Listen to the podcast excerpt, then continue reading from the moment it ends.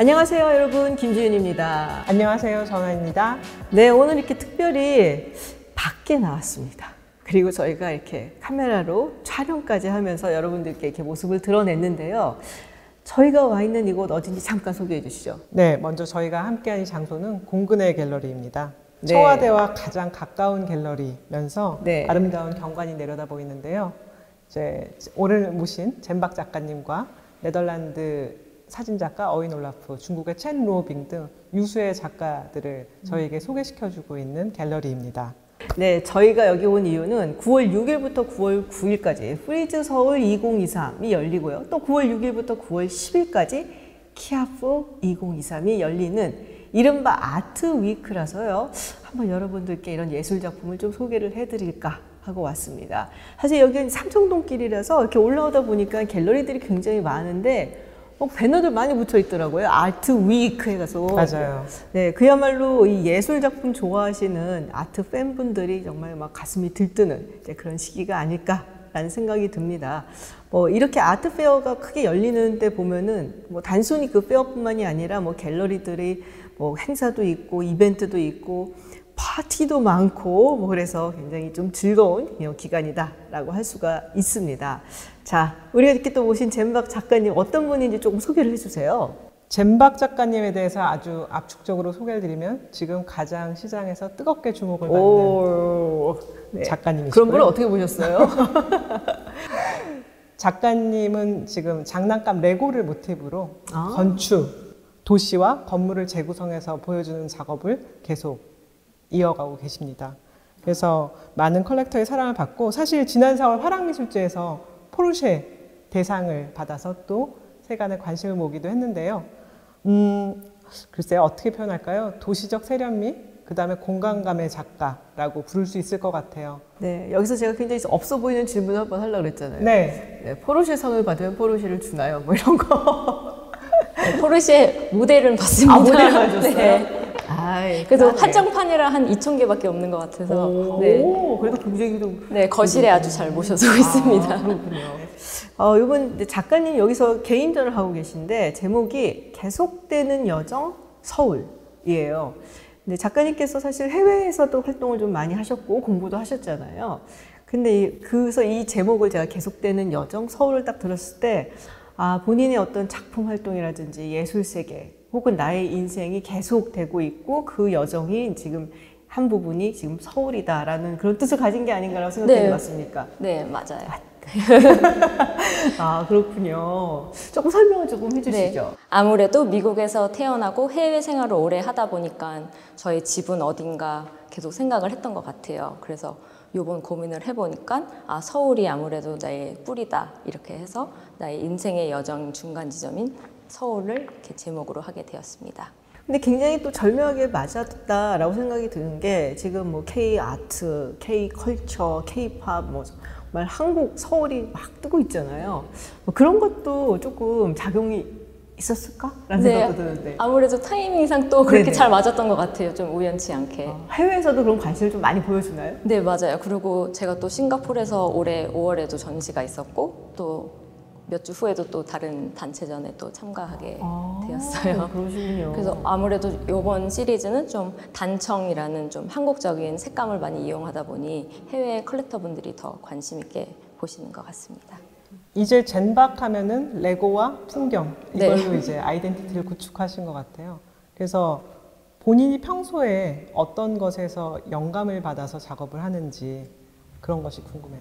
네, 제가 어렸을 때부터 사실 레고를 모았었는데 네. 그때는 그냥 소꿉장난처럼 그냥 색깔별로만 제가 따로따로 모아놨었어요. 가지고 놀지는 않고. 근데 성인이 돼서 다시 레고를 접하다 보니까 이렇게 매뉴얼을 따라서 만들면은 이렇게 견고하고 완벽한 질서 있는 도시를 만들 수 있는 거에 굉장히 이렇게 깊게 감명을 받았습니다. 작업을 보면 굉장히 꽉 짜여진 느낌이 들어요. 네. 굉장히 밀도 있고 그다음에 규칙이 있고 그래서 아 작가님은 어떤 분이실까? 그래서 작가님이 혹시 작업하실 때 가져가시는 루틴 이런 것이 있다면 소개시켜 주세요. 항상 먼저 제가 사진을 건물 사진 찍는 데서부터 시작이 되거든요. 네. 근데 제가 외출을 잘 안 하는 성격이기 때문에. 약속 있을 때 파워 아이예요. 어, 비슷하네요. 그 아이. 그래서 약속했을 때 제가 한 30분 정도 일찍 나가서 거기에 있는 주변에 있는 건물들을 제가 먼저 가서 사진을 찍어놔요. 그 다음부터 이제 집에 돌아가서 컴퓨터로 옮긴 다음에 그 사진들을 보고 제가 또 마카로 또 러프하게 다시 스케치를 하거든요. 그래서 그걸 또 다시 한번 또 일러스트로 옮겨가지고 거기서부터 또 다시 도시를 이렇게 재창조하는 작업으로 루틴을 계속 이어나가고 있습니다. 그 작가님 만날 때는 좀 장소를 잘 정해야겠다. 예쁜 건물이 좀 많은데 뭐 이런 데로. 네, 어쨌든 이제 키아프 프리즈 이렇게 개막이 되니까 그 얘기를 조금 해봐야 될 것 같아요. 근데 많은 분들이 사실은 이 art fair는 뭐고 우리가 보통 박물관이나 미술관 가서 보는 전시회는 뭐고 또 이렇게 갤러리에서 보는 이런 개인전이나 전시회는 뭔지 약간 헷갈리시거나 혹은 구분을 조금 해줬으면 하는 분들이 또 계실 거예요. 뭐 네. art fair 키아프가 좀 생소한 분들도 계실 테니까. 저는 이제 제 나름대로의 기준으로 구분을 해보자면, 어, 이제 기획전 같이 어떤 박물관, 미술관에서 크게 하는 거, 이런 거는 이제 우리가 가서 살 수 없죠.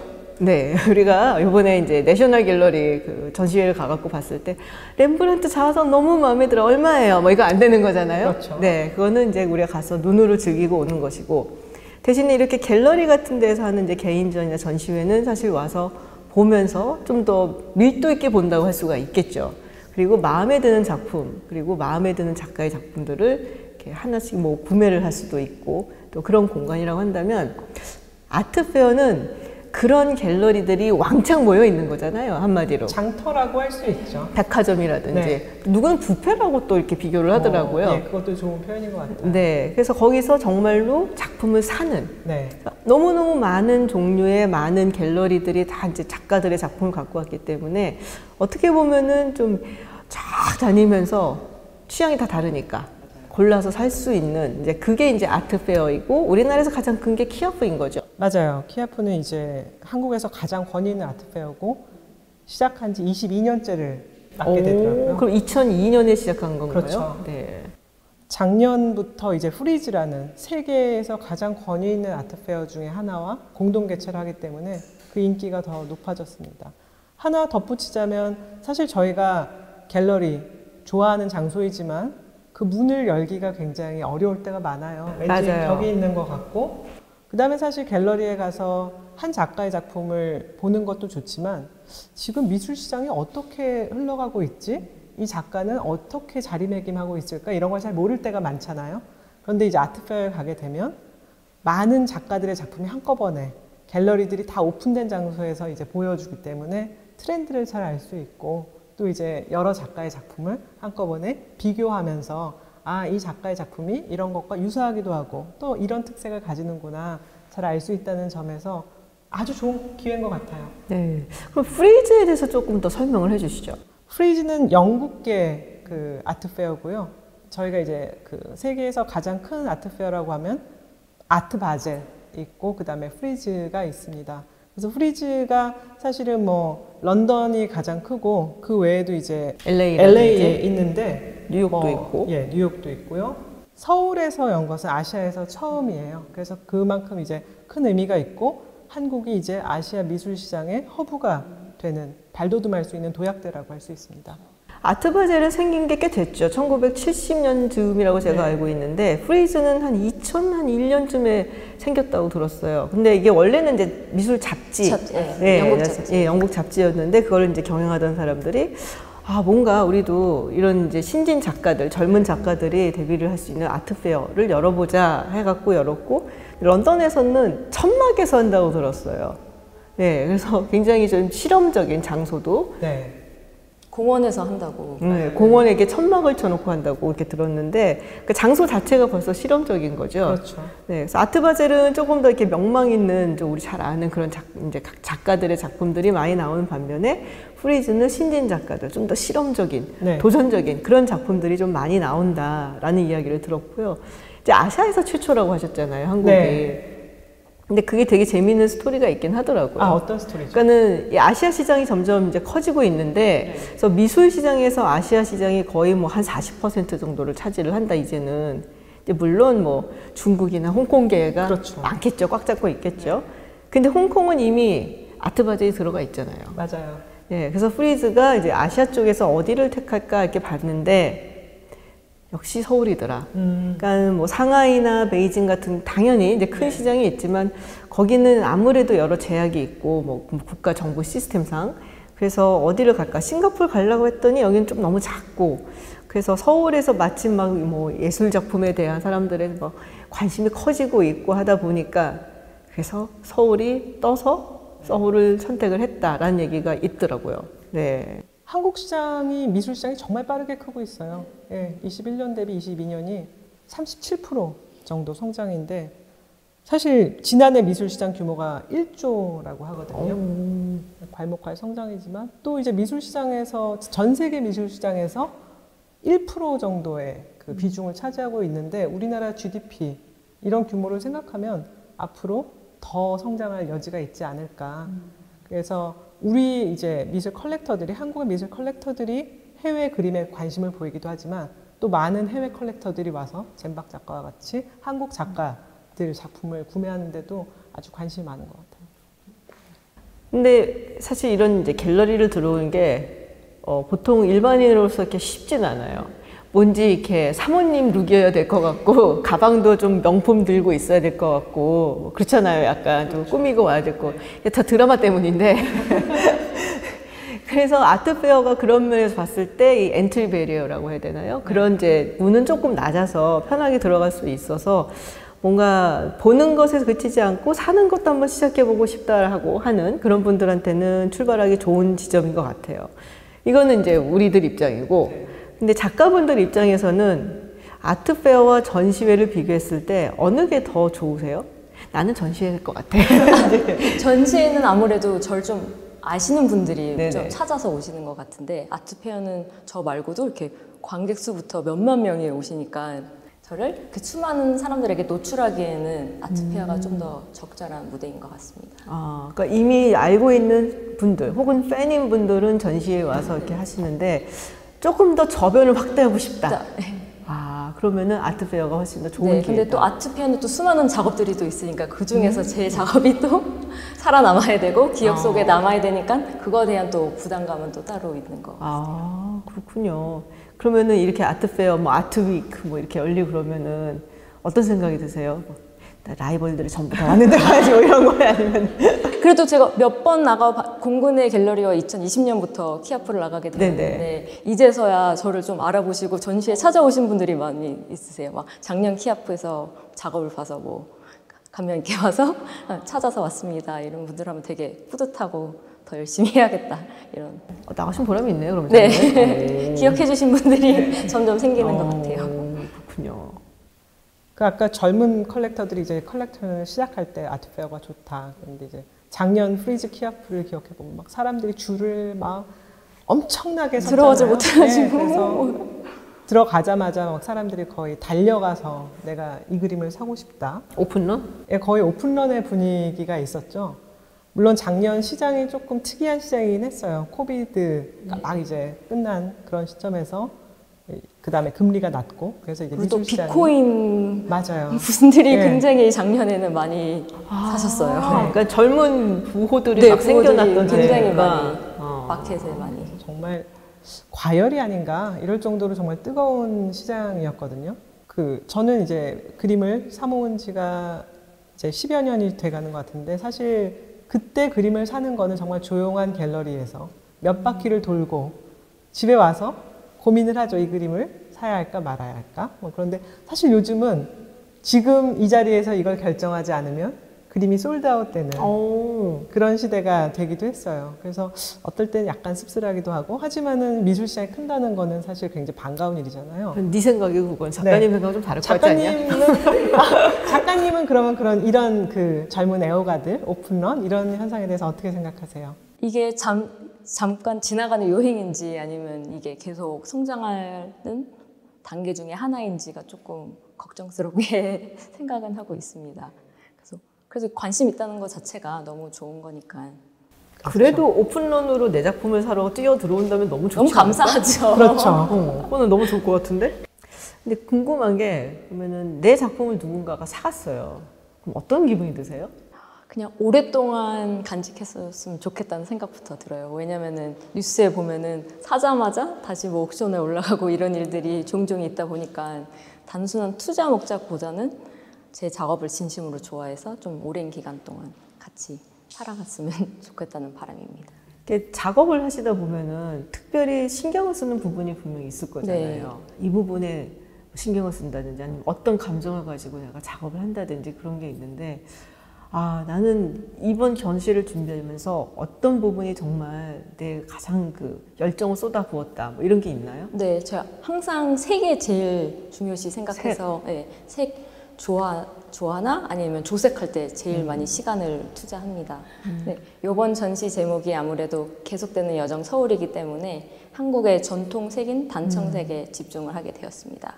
단청색이면은 어떤 건가요? 초록색은 네, 청록색이랑 또 코랄색이 오히려 또 많이 써 있더라고요. 그래서 어떤 색이요? 코랄이요. 코랄. 네, 오. 산호색. 네, 산호색이요. 그래서 의외여서 제가 또 산호색을 또 좋아해서 그 색감을 많이 쓰게 된 것 같습니다. 그렇군요. 그래서 굉장히 알, 그러니까 이렇게 표현하면은 이상하지만은 이제 막눈인 내가 봤을 때 알록달록하다고 해야 되나요? 색깔이 화려하고 그래서 아 음, 보니까는 이해가 가네요. 역시 이렇게 해설을 들어야 돼. 맞아요. 그냥 보면 안 돼. 어. 작가님한테 이렇게 직접 설명을 듣는 예는 어. 굉장히 드문 거죠.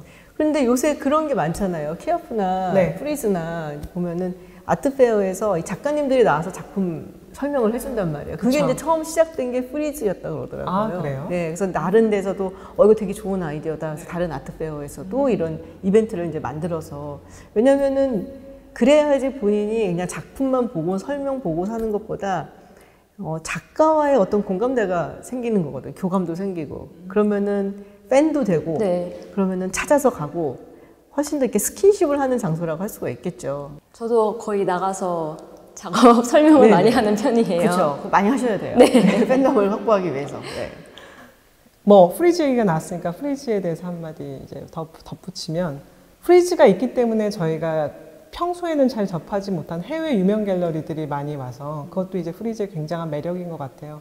뭐 가고시안도 이제 방문을 하고 그다음에 데이비드 즈위너 뭐 이런 데들이 와서 저희가 이때까지 굉장히 잘 접하지 못했던 해외 거장들의 작품들을 볼 수 있는 게 프리즈의 매력이고 또 이제 특이한 세션이 프리즈 마스터즈라는 세션이 있어요. 그 보통은 2000년 이전 작가들 어 그러면은 조금 아는 작가들 그렇죠. 보통 예. 거기다가 플러스해서 old masters라고 불리는 이제 근대 작가들까지 같이 보여주는데 작년 같은 경우는 에곤 실레의 대해를 보려고 사람들이 또 그 프리즈 안에서도 줄을 길게 섰거든요. 물론 뭐 거기에 플러스해서 피카소라든지 어, 마티스 아까 말했던 박물관에 있는 그림들 아니야? 이런 것들이 이제 프리즈에 나와 있었는데 그럼 그것도 살 수 있는 거예요? 그것도 살 수 있었어요. 돈이 없어서 못산 그렇죠. 거지. 네.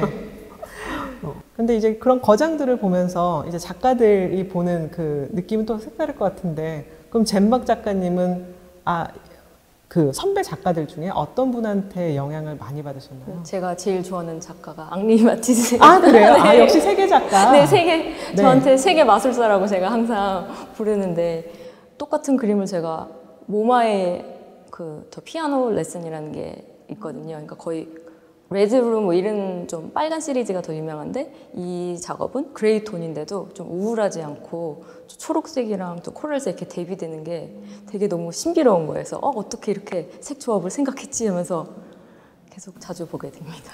사실 이제 전 세계에 굉장히 이제 유명한 도시들 하는 다들 이렇게 하나씩은 미술관들이 있단 말이에요. 네. 박물관도 있고 뭐 런던도 그렇고 뉴욕도 그렇고 뭐 다 그런데 가장 좋아하는 미술관은 어디세요? 제가 꼭 가는 거는 아무래도 뉴욕의 모마가 아, 뉴욕의 모마. 거기서 이제 마티스를 보러 마- 가시는 네, 거예요? 그리고 permanent collection이 너무 잘 되어 있으니까 음. 뭐 네. 음, 맞아요. 상설 그게 너무 잘돼 네. 있으니까 사실은 뭐 메트로폴리탄 박물관도 굉장히 좋지만 또 뉴욕에 가면 다들 이제 모마를 한 번씩 들러야 된다라고.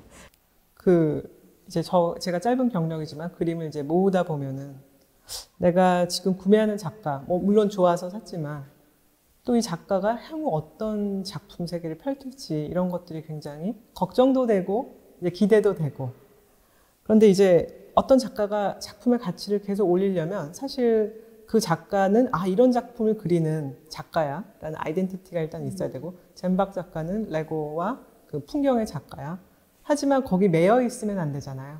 또 이제 몇 년이 지나고 나면 또 슬기롭게 또 변신을 해가는. 피카소 같은 경우는 끊임없이 청색 시대, 핑크 시대, 뭐 여러 가지 이제 화풍을 거치면서 늘 그 앞에 서 있는 작가. 그래서 저희가 위대한 작가로 기억을 하고. 이번에 김환기전을 갔다 왔는데 김환기전도 달항아리라든지 우리 전통 그 색채를 가진 그림에서 약간 머무셨지만은 결국 뉴욕 가서 또 그 전묘 이런 것들로 발전을 해갔기 때문에 저희가 지금 와 김환기 우주 뭐 132여 뭐 이런 게 사실은 그냥 가치가 이루어지는 게 아니라 적절한 시기에 적절한 변신. 그래서 이제 젠박 작가님을 그 그림을 다시 봤을 때 아, 다음은 어떻게 어디로 가실까 너무 궁금한 거예요. 그래서 다음의 계획이나 이런 것들이 있나요? 제가 거의 캔버스 작업으로 시작을 해가지고 이제 한 작년부터 좀 설치에 관심이 느껴져서 올해는 더 설치 작업도 많이 하고 관객들들이 또 함께 참여해서 이렇게 도시를 관객들분이 이렇게 만들어줄 수 있게 이렇게 참여하는 또 설치 미술을 한번 처음으로 시도해봤습니다. 그래서 제가 좀 대중들과 어떻게 더 가까워질까 항상 고민을 하고요. 최근에 테피스트리가 네, 그 작품에 더해진 걸 봤는데 네. 테피스트리에 관심을 갖게 된 계기는 있나요? 그냥 한, 코로나 때 그냥 취미로 one day 수업을 한번 들었었거든요. 그랬더니 또 너무 또 매력적이게 또 제 작업이랑 제 작업에서 찾을 수 없는 좀 직선들은 테피스트리에서 완벽하게 만들 수는 없으니까 좀 더 말랑말랑한 좀 더 소프트한 도시 이런 걸 만드는데 도움이 된 것 같습니다. 약간 그 그림 작업에서는 이제 직선이라는 것이 딱 나오는데 테피스트리는 그게 안 되니까 네. 그리고 좀더 layering으로 좀 어. 이렇게 3D처럼 맞아요. 입체적인 그 맛과 함께 굉장히 조금 부드러운 네. 느낌도 좀 들고 도시 안에 있는 어떤 부드러움이 느껴지는. 네. 네. 그렇군요. 그래서 다음에도 또 새로운 매체들을 또 통해서 계속 레고와 도시를 새롭게 재해석할 예정입니다. 굉장히 흥미로운 것 같아요. 감사합니다. 어, 근데 이제 한국 시장이 굉장히 커지기는 했지만 그래도 또 사실 한국 시장이 커진 이유 중에 하나는 이게 이제 글로벌 시장과 같이 접목이 되면서 커진 거잖아요. 그럼 또 작가로서 한국 시장도 중요하지만 또 해외에서의 활동도 넓혀가고 싶은 욕심이 좀 있으실 것 같아요. 네. 어디서 언제 활동을 먼저 시- 좀 해외에서 시작을 한다면 하고 싶다 이런 게 있으신가요? 우선 올해 시장은 싱가포르에서 싱가포르에서? 했으니까 이제 내년에는 뉴욕 시장을 한번 음. 해외 진출을 에 집중을 할 예정입니다. 아, 그럼- 국내는 좀 미술관 전시나 어, 그렇군요.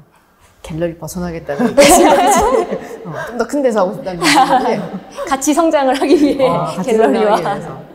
대표님 안 계시니까 역시 뉴욕을 가는 게 네. 많은 아티스트들의 꿈이겠죠. 그리고 제 컬렉터 중에서 뉴욕에서 많이 구매를 하셔서 어? 네 해외로 어차피 보내니까 네. 한번 뉴욕에서 시작 다시 신진 작가의 마음으로 음. 시작을 해볼 예정입니다. 아, 앞으로 뉴욕에서 혹은 그 더 넘어서 뭐 파리, 런던까지 정말 명성을 떨쳐주시기를 기원하겠습니다. 감사합니다. 네, 오늘은 그래서 이렇게 색다르게 갤러리라는 공간에서 젠박 작가님과 함께 이야기를 나눠봤습니다. 자, 뭐, 우리 아트 팬들이 굉장히 좋아하는 그런 시기가 다가왔는데요. 많은 분들 또 아트페어에서 또 좋은 구경들 또 컬렉팅도 하시고, 그리고 저희도 한번 방문을 네. 해보도록 하죠.